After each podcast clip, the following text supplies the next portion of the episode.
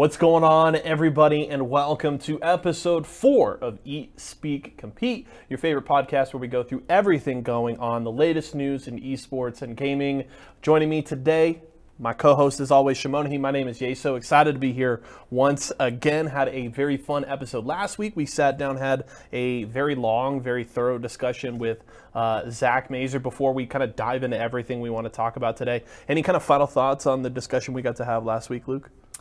Um, well, it was definitely my favorite episode so far. So that Yeah. was pretty cool getting a chance to obviously talk with Zach, and I think that um, you know, getting a uh, different player's point of view, Mm-hmm. you know what I mean, from the from the scene is something unique that usually you don't really get to see, right? Mm-hmm. Like these players are pretty public figures who stream a lot, tweet their opinions a lot, etc. So to get to have that type of conversation with one of them, um, it's just super cool, right? You get you just kind of get a whole different perspective um, from obviously the business side or the org side or whatever it might be. So that was super cool. I think it's a great listen. If you guys haven't got a chance to listen to it yet, obviously um, cruise over and, and take a gander at episode three. Um, and obviously, if you guys are you know have certain you know games or genres of, of pro players you think we should reach out to and try to get one on the show and get their point of views and whatnot, obviously let us know.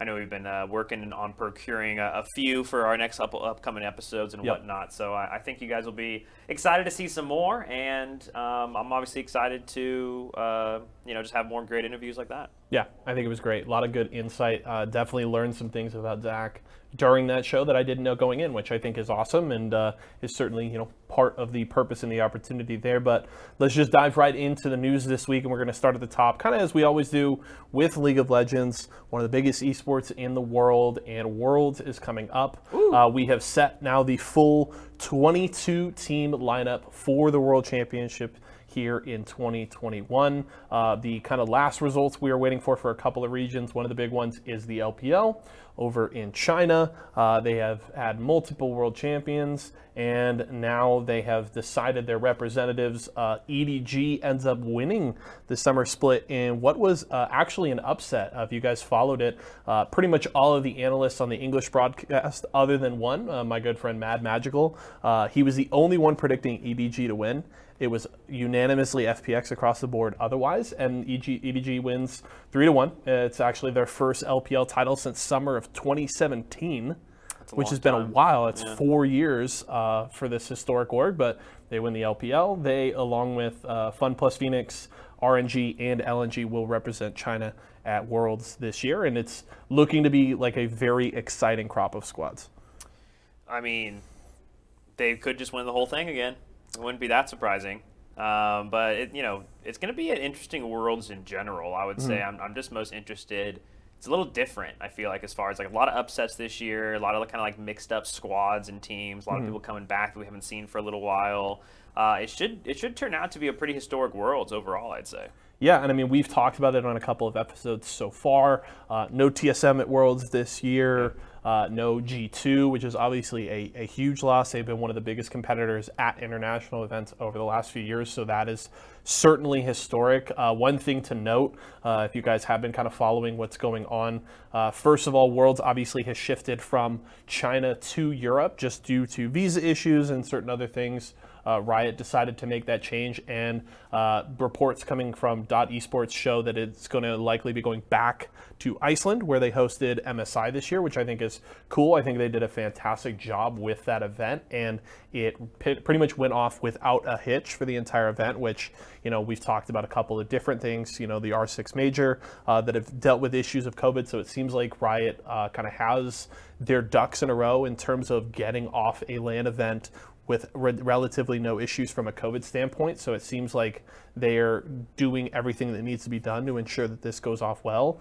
Um, but sadly, we won't see Vietnam at the World Championship this year. This is now the third international event that the region will miss. They ended up having to cancel uh, their summer split this year due to COVID issues, and then just due to struggles with getting visas and stuff, they had to decide that they would not uh, attend Worlds once again this year. And obviously, this is one of the most exciting regions outside of the Big Four, and it really is a shame to not see them at the biggest tournament in esports this year.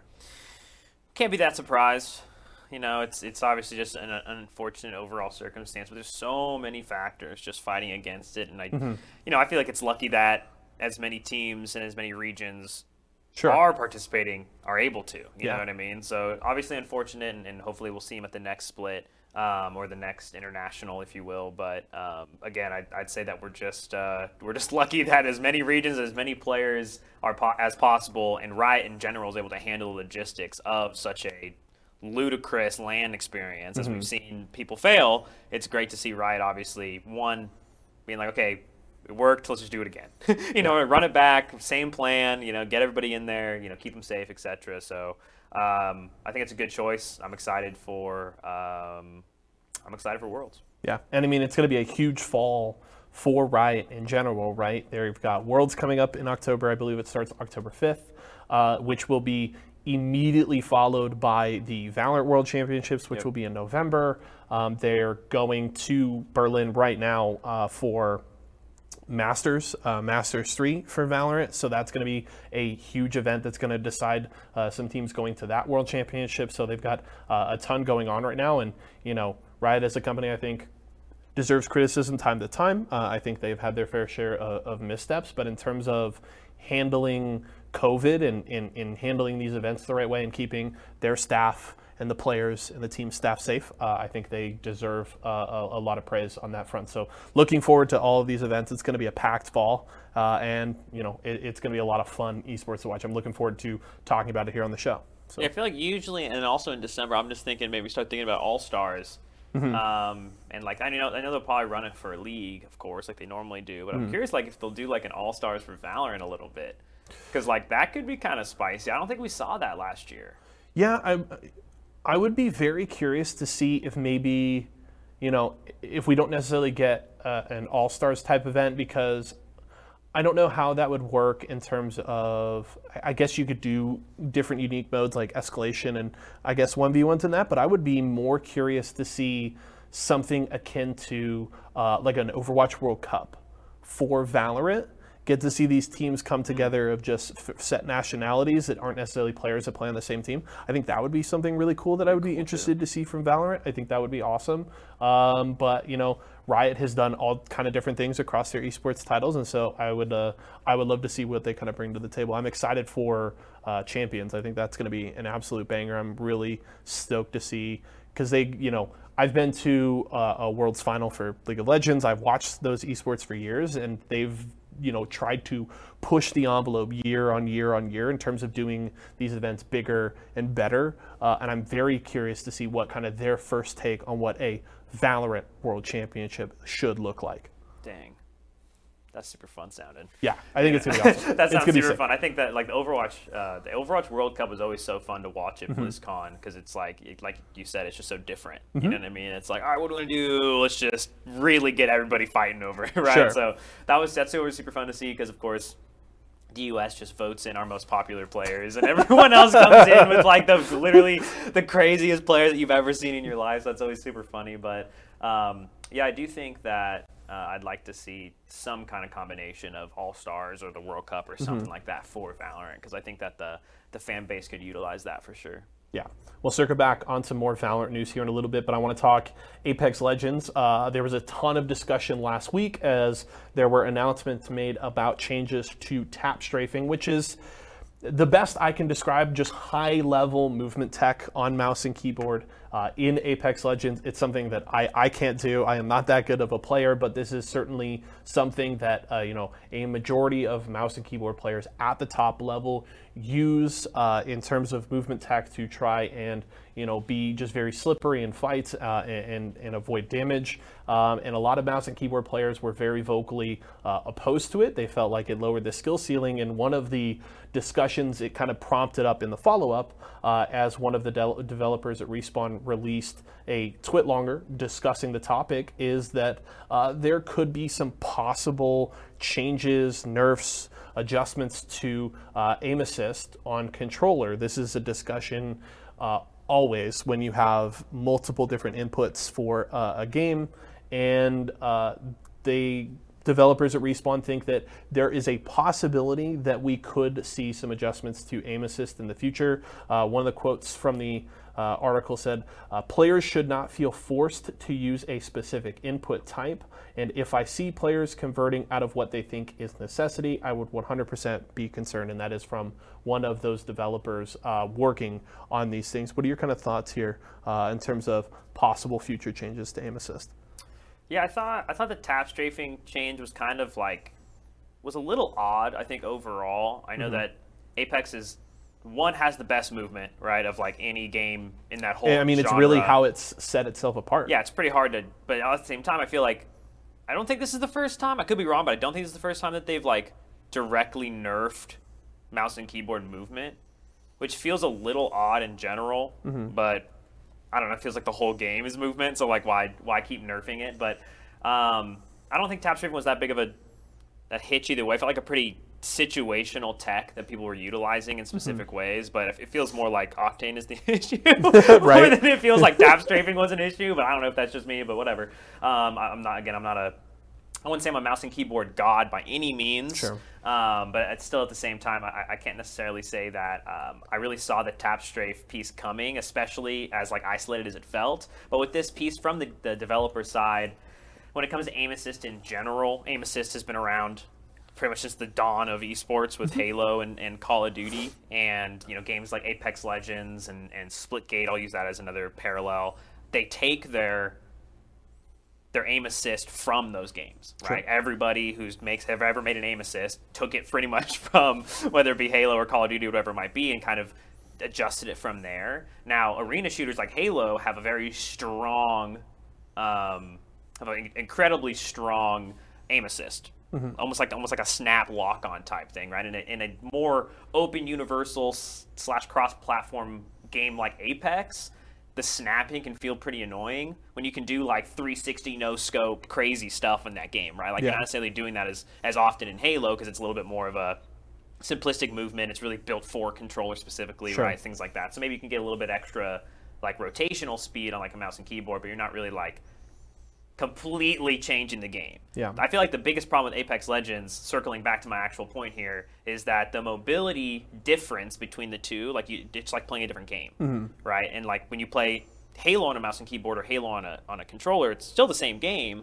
You know, it's just like you know maybe you can spin around a little bit faster mouse keyboard. You need to up your sensitivity a little bit on a, on a you know a controller. But in Apex Legends, it's like you got two completely separate communities utilizing completely different movement abilities and that I feel like that's what kind of makes it funky is everybody feels like someone has someone has something that they don't mm-hmm. right so I feel like we'll probably see some kind of aim assist adjustment but uh, you know I, I, guess I just like to see um, I'd like to see more than just like oh we reduced aim assist by 15% yeah. Do you know what I mean? Or oh, hey, we removed tap strafing because we're just trying to make it so controller players don't want to switch mouse keyboard, and mouse keyboard players don't want to switch controller. It's like, all right, well, relax. I feel like Splitgate, as a parallel example, had like an, an opposite issue where they literally took like the Halo aim assist and they literally were like, okay, let's just half it. Let's just take whatever they have and we'll just like make it significantly worse, right? And you can just kind of feel it a little bit when you play on a controller. Mm-hmm. That obviously playing on a mouse and keyboard in that game is significantly better. Yeah. Right. It's like, but it's an it's an arena shooter, so it almost feels wrong. So I don't know. I I, I don't think there's a necessarily like full built out solution for aim assist. Yeah. But I think that aim assist is necessary for controller players. Yeah. And I feel like that the the biggest issue is more around um, giving all of the players the same utilities, regardless of what platform they're playing on. Yeah. Rather and, than making techs that are specific for them. Yeah. I, I, it's a really it's a difficult balancing act, and this is coming from someone who has no experience or knowledge whatsoever from a developer standpoint. But like you can just tell, it's it's it's a very difficult balancing act having uh, multiple kinds of inputs for these games and trying to balance them uh, as best as possible. I mean, you can look at uh, G2 right now in Apex Legends, and you know I personally consider them to be uh, one of the best teams in, in, in the world right now. They've looked incredible o- over the last couple of months, and that is a team entirely made up of controller players, right? They played under the name Aim Assist prior to getting signed by G2, and you know I'm not going to sit here and say like, oh, they wouldn't be tops in the world if they were mouse and keyboard players. But it is interesting when the discussion comes up, as uh, this developer highlighted, that you know maybe some players feel like they just can't be as good on mouse and keyboard because controller is so strong. So I would say it's positive that uh, the developers are acknowledging these concerns from players and they're saying, hey, if we feel like this is a significant issue, we are willing to make changes. But I, I will also qualify it where uh, the the same developer in his tweet longer said that the uh, you know both inputs have pros and cons, and that uh, across really all ranks, uh, the you know advantages or disadvantages for the different inputs aren't as uh, aren't as big as players seem to think they are, um, which uh, is obviously good. And you know, certainly he's working with way more data than we have. It's just you know certainly more anecdotal for a lot of players, but it's I think going to very much be an ongoing discussion, uh, and especially this year, considering uh, console players are going to be able to compete in ALGS, for example. Now they will compete on aim assist values for PC, which is different from the console version of the game. Um, but I think this is by no means the last time that we're going to have significant in depth discussions about aim assist and the differences between inputs. But uh, I think it was, at the very least, a very interesting and, and thought provoking discussion over the last week. So. Yeah, I mean, I, I, again, I, I don't I don't come from a, as much of a shooter background as I do like a fighter background, right? Sure. Like in the fighting game space, it's everybody uses either a fight stick or a, a gamepad or like a controller. And it's just comfort, really. And it's just comfort piece, right? And it's the same thing with mouse and keyboard to a certain extent, right? So it's definitely a, a hard a hard piece to swallow, and I think that uh, I'm interested to see what else they nerf. Yeah, I'm very curious. Uh, circling back to the League of Legends World Championships, uh, we got an announcement uh, just the other day. Captain Flowers, who is uh, really has come to be the most popular play-by-play caster uh, in the North American region over the last few years, uh, announced that he won't be casting at the 2021 World Championship. Uh, in a quote from his tweet longer, he said, I struggle a lot with the upside down schedule and just feeling super exhausted all the time. That bleeds over even after the event concludes, and I end up in a downward spiral, spiral uh, of an increasingly self destructive mental state with the current state of everything in the world that only gets more extreme. I truly believe that if I do Worlds this year, it will leave me in a really bad place in terms of being able to take care of myself and move forward with my own goals afterwards. So, largely, his announcement was saying, you know, he is obviously disappointed that he isn't going to do it, but feels like it is the right decision for his mental uh, and, and, physical health. And I think uh, it's you know obviously an extremely tough decision. This is uh, a guy who has worked at the previous four World Championships. Uh, he's done a World's Final. He is again one of the most popular English uh, shoutcasters right now, and while he is not necessarily one of my favorites, uh, he has become extremely popular. And uh, I will say, you know, hats off to him for for being able to make a tough decision like this and saying, you know, hey, my health is is too important uh, to have it kind of turned upside down by this event. Um, what are your kind of thoughts uh, on this announcement? Um, well, I don't really know too much about him as a person, I guess. Sure. So I don't really know if it's something that's more like I have a full time job and I do this on the side kind of thing. And if that's the case, No, then it's like- definitely this is what he does, hundred percent.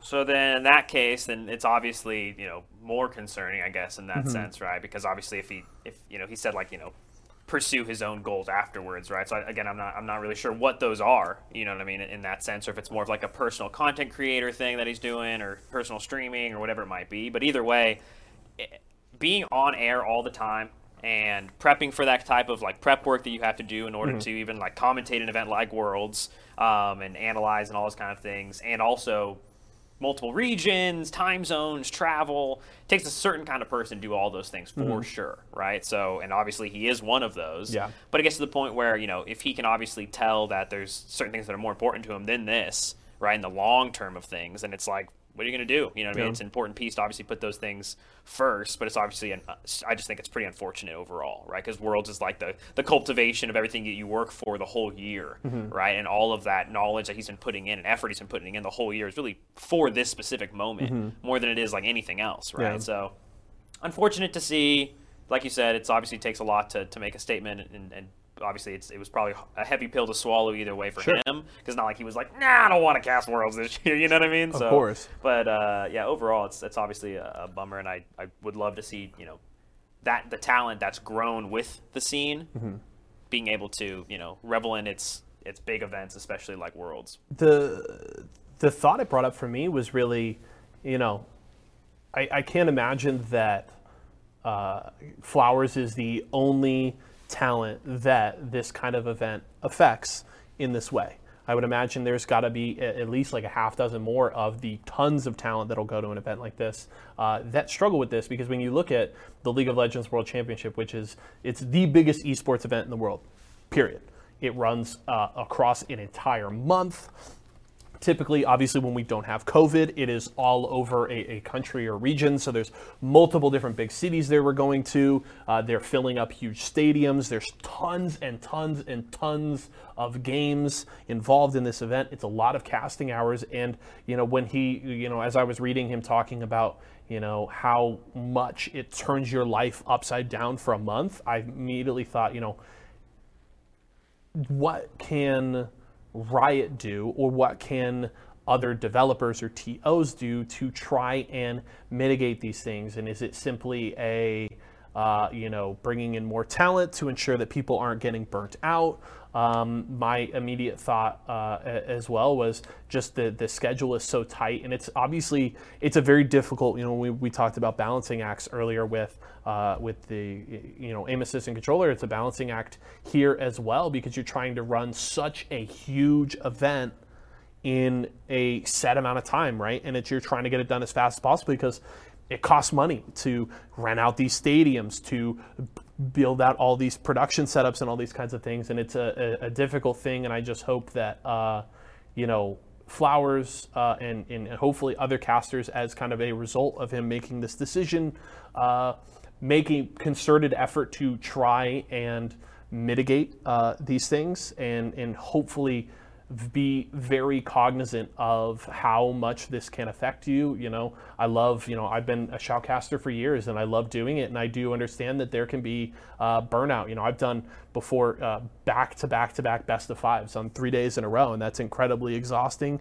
and also incredibly fun. But, you know, when you do so much work in, in such a short amount of time, it can really turn you upside down. So, you know, I wish, wish Flowers the best. Um, and, you know, I will say at one point in his TwitLonger, he apologized uh, to anybody kind of disappointed by his decision. And I would say, hey, you don't owe anybody an apology. Uh, you are making a decision to take care of yourself and your own mental health. And I think that is to be commended. Uh, big time, and I don't think you owe anybody an, an, apology. I think you are making, you know, the right decision for you, and that's what matters.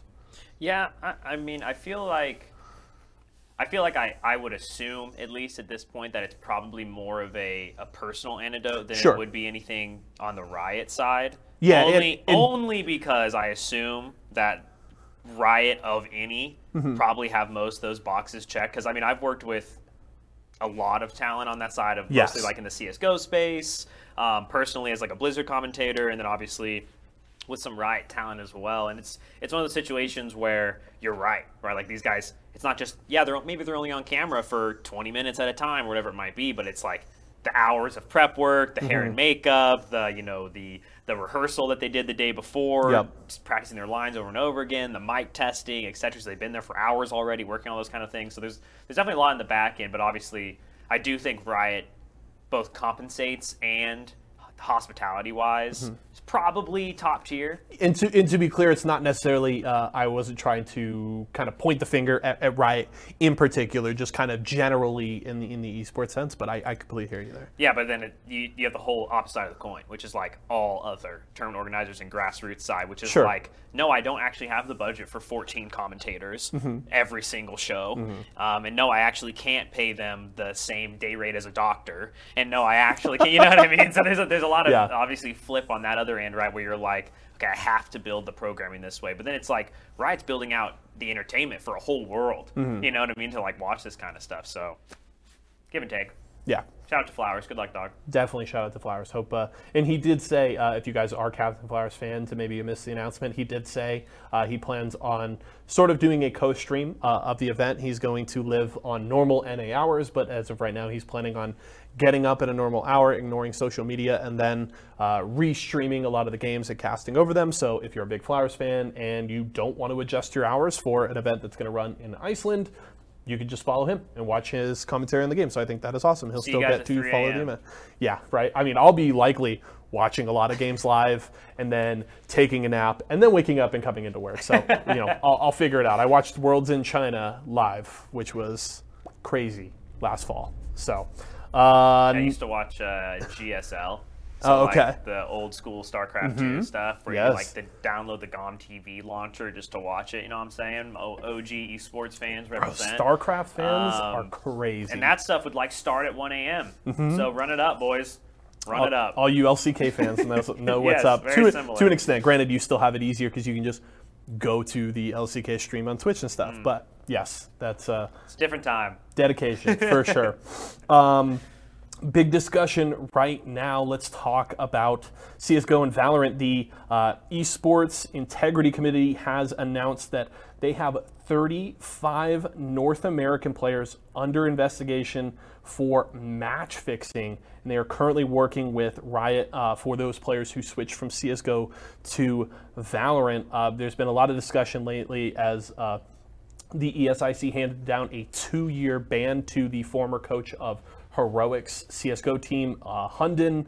Uh, there's been a lot going on there, and you know, match fixing has been an issue uh, for years. Sadly, in multiple titles, it has definitely struck uh, CS:GO quite significantly in different regions over uh, the last five to ten years, and that's obviously unfortunate. Um, it's good to see that there are uh, bodies trying to snuff these kinds of practices out, but crazy to see this announcement that they have 35 North American players currently under investigation. And that doesn't necessarily mean that they will all be found, you know, guilty of these practices, but that is uh, not a low number to see. It's a very high number. Yes. That's that's just like I mean, uh, no one is surprised. Okay. It happens, Everyone's sadly. a giant cheater. It's it's like oh no. You're all hacking. Stop Um, it. I, I I would love to see uh, harsher punishments, Mm-hmm. even in the sense of you know, like finding a, a athlete using steroids type stuff, right? In Sure. that sense, where it's literally like strip them of all their winnings, push legal, you know, ramifications on them. You know what I mean? Like that stuff has Sure. like way more ramifications than just like, oh, I match fixed, fact fixed, right? It's like every other person in the entire tournament, the whole entire tournament's ruined. Yeah. Right in that sense, every single player, all their sponsors, all the brand, like it trickles like a lot, right? Yeah. So like the, you know, because you a different team that could have been the breakout performance that could have won. You know what I mean? Like doesn't even get an opportunity in a lot of those senses. So it's just like I hate seeing it. You know, it, it's happened a lot, and I think CS:GO is probably the worst. Sadly, yeah. Especially back in the day, they had the like really big fiasco. Like originally, were like one of the best team of like literally all time. Like didn't even need to cheat, like match fix to Mm-hmm. like make like a thousand bucks or something like that, and like they easily would have. You know what I mean? Like become millionaires if they Yeah. didn't do that in that. You know what I mean? So it's just like. I hate to see it. I, I, you know, I obviously love seeing committees like that even exist and be able to, to continue continue to press charges and whatnot. And I'd love just to see the game developers more than it's a two year ban. It's more of like a lifetime across all esports ban because it's like once you cheat one time, get them out of here, like forever. You know what I mean? Like the fact that Yeah. you can even match fix in this sense is crazy to me. Like how are they even? You know, it's just like, bruh, I hate it. I hate it. I am not as harsh in terms of the punishment. Like, I'm actually not necessarily in favor of lifetime bans for uh, first offenses. I think, for, for one thing, uh, esports is very young. Uh, and not only as, as an industry, but when you look at the kinds of pros that we have, we skew very young. Um, and so I think there's certainly been uh, a lot of issues where players are young and stupid and they do these kinds of things for greed or whatever.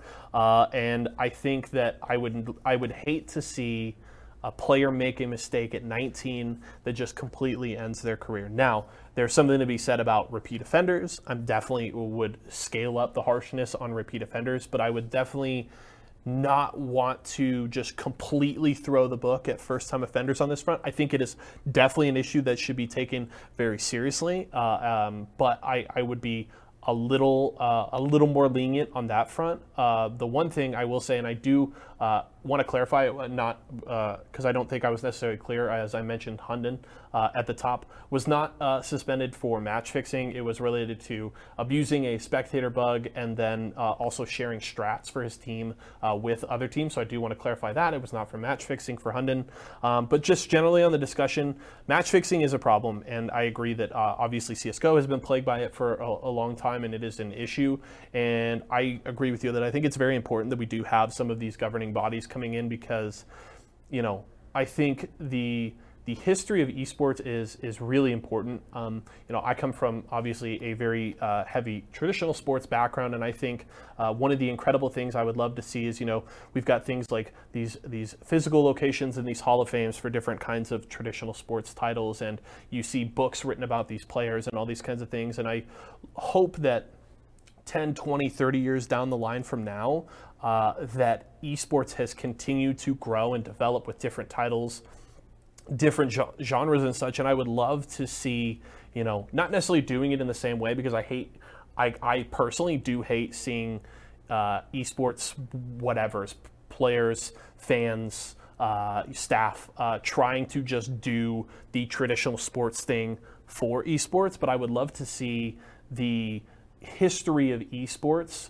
whether it's uh, from you know tournament winnings and all those kinds of things, uh, treated with the same kind of reverence uh, and looked back on in the same way that we do with traditional sports. You know, we romanticize uh, the old days of the MLB and the NFL and all these kinds of things in traditional sports, and I think that esports deserves a similar kind of treatment, and I think to an extent stamping out things like match fixing and treating these things very seriously and trying to get them out of games is very important to the legacy of these games and esports in general.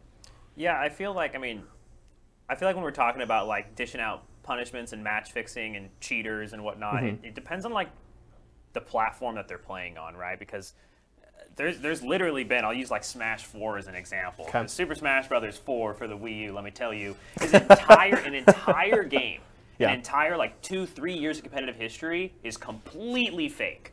Like I'm talking, the entire thing was match fixed. I'm talking giant, like the biggest tournaments of the entire sure. thing on the biggest stages were match fixed and trolled and joked about and like some of the worst things. And I'm talking years of people's lives, tournament organizers, commentators, all mm-hmm. these people and it was all just a bunch of crap. You know mm-hmm. what I mm-hmm. mean? So I, I feel like when we're talking about, you know, oh, well, if it's just like a young player doing this or whatever it might be, it's like, I mean, that's fine, but like, young kids go to jail all the time. You know what I mean? Like, sure, I'm just sure, saying, sure. it's like just because they're young doesn't necessarily give them a, a right to literally diminish the integrity no, of. Sure. You know what so many millions of people spend their whole lives producing and sure. trying to become a part of, right? And I feel like it's just really hard to as even like I mean I know as I wish I just had a big old list and like I, right. you know what I mean like I I love dropping the ban hammer you know what I mean because again there's there's not a lot of rules He's it's a very lying. young industry it's very mm-hmm. hard to um, you know especially with games not being built for organizers to really be able to utilize them appropriately right? it's not like mm-hmm. we have all these anti cheats and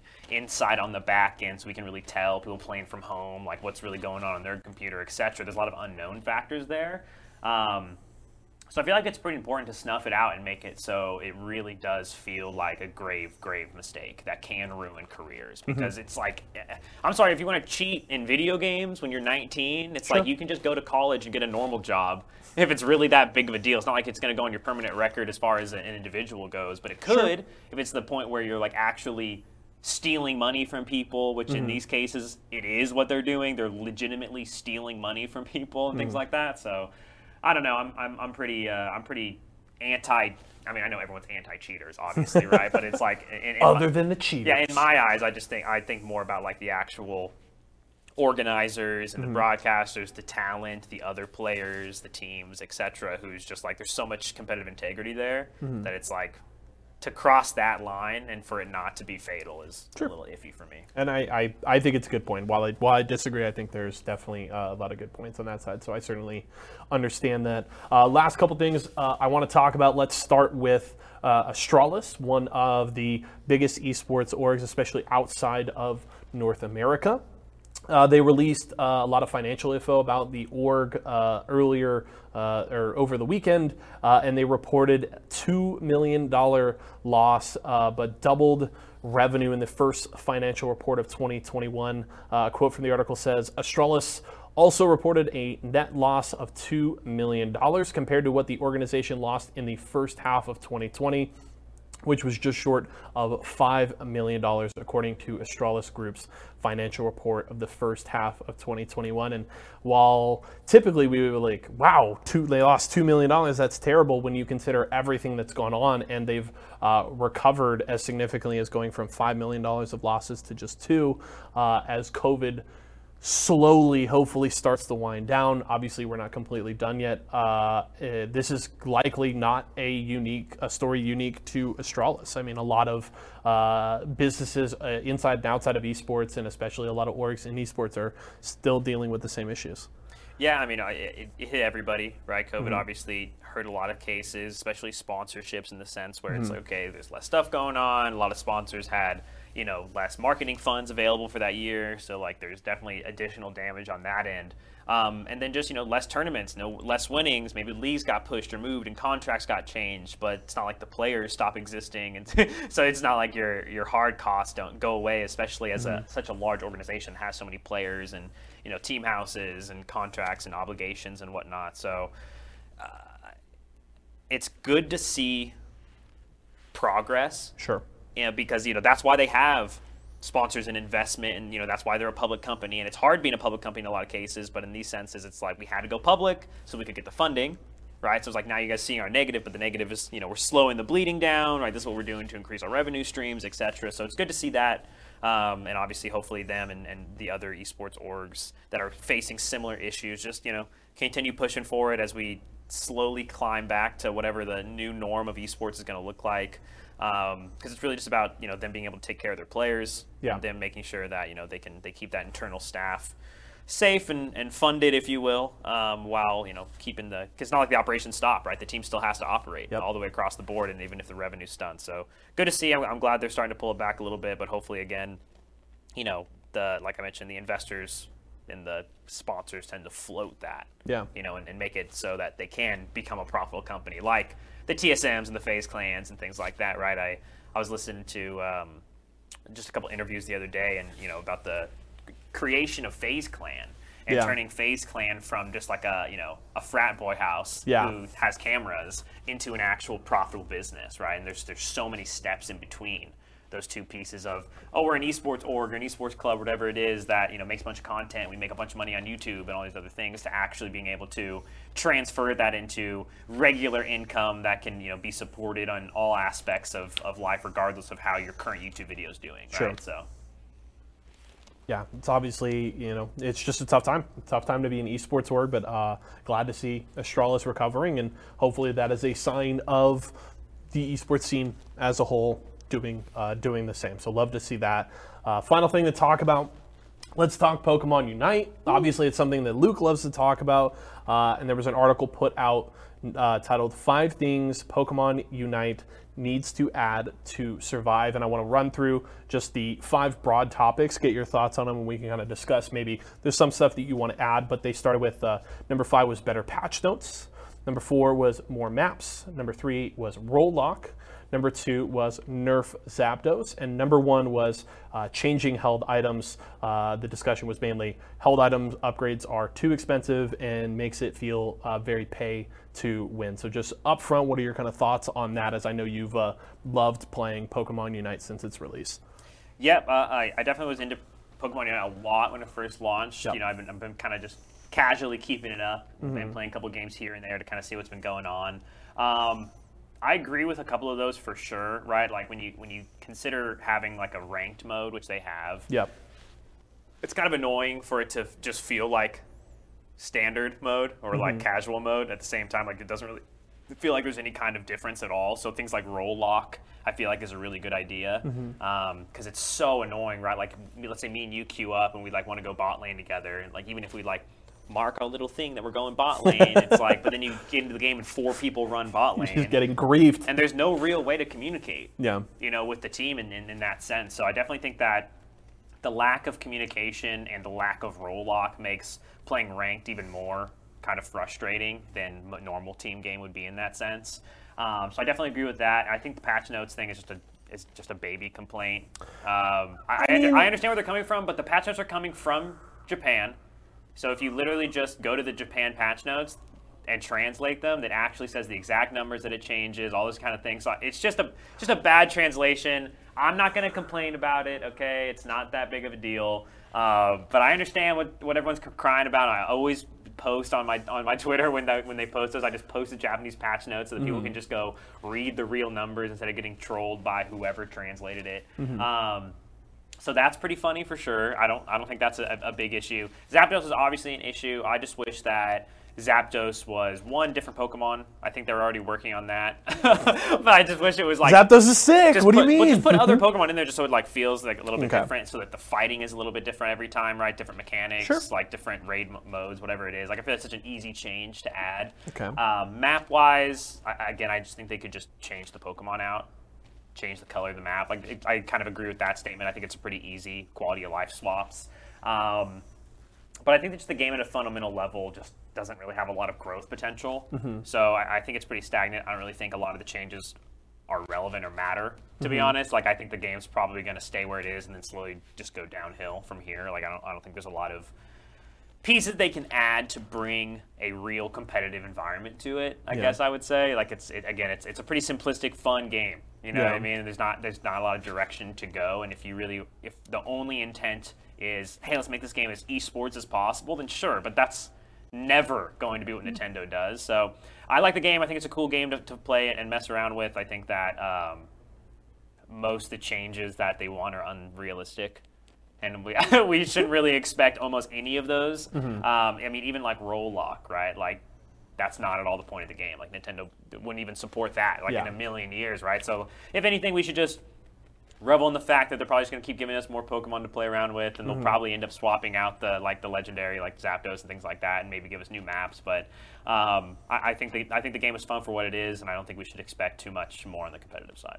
I, I do very much agree with that last point. I think the longevity of the game does not look the same as a League of Legends or a Dota or a Valorant or whatever. I think it's going to continue to hold on to its most hardcore audience and some of the biggest Pokemon fans that like the fact that they can play a MOBA as some of their favorite Pokemon. But I think it you know, as the game continues, is going to lose some of the broad appeal as players go back to whatever their other favorite titles are. I think it's still going to continue to be one that, you know, hey, people can, you know, come back and pick up at kind Hey, of at, at any time. came out. Let's go play Blastoise. Sure. All right, that's enough of Blastoise. Yep. I, so I think that will happen, but I think the the longevity of the game is not necessarily there. So I would love to see some changes. I'm curious to see what happens as you know the game gets more time underneath it. So I think that would be great. But uh, that's going to do it.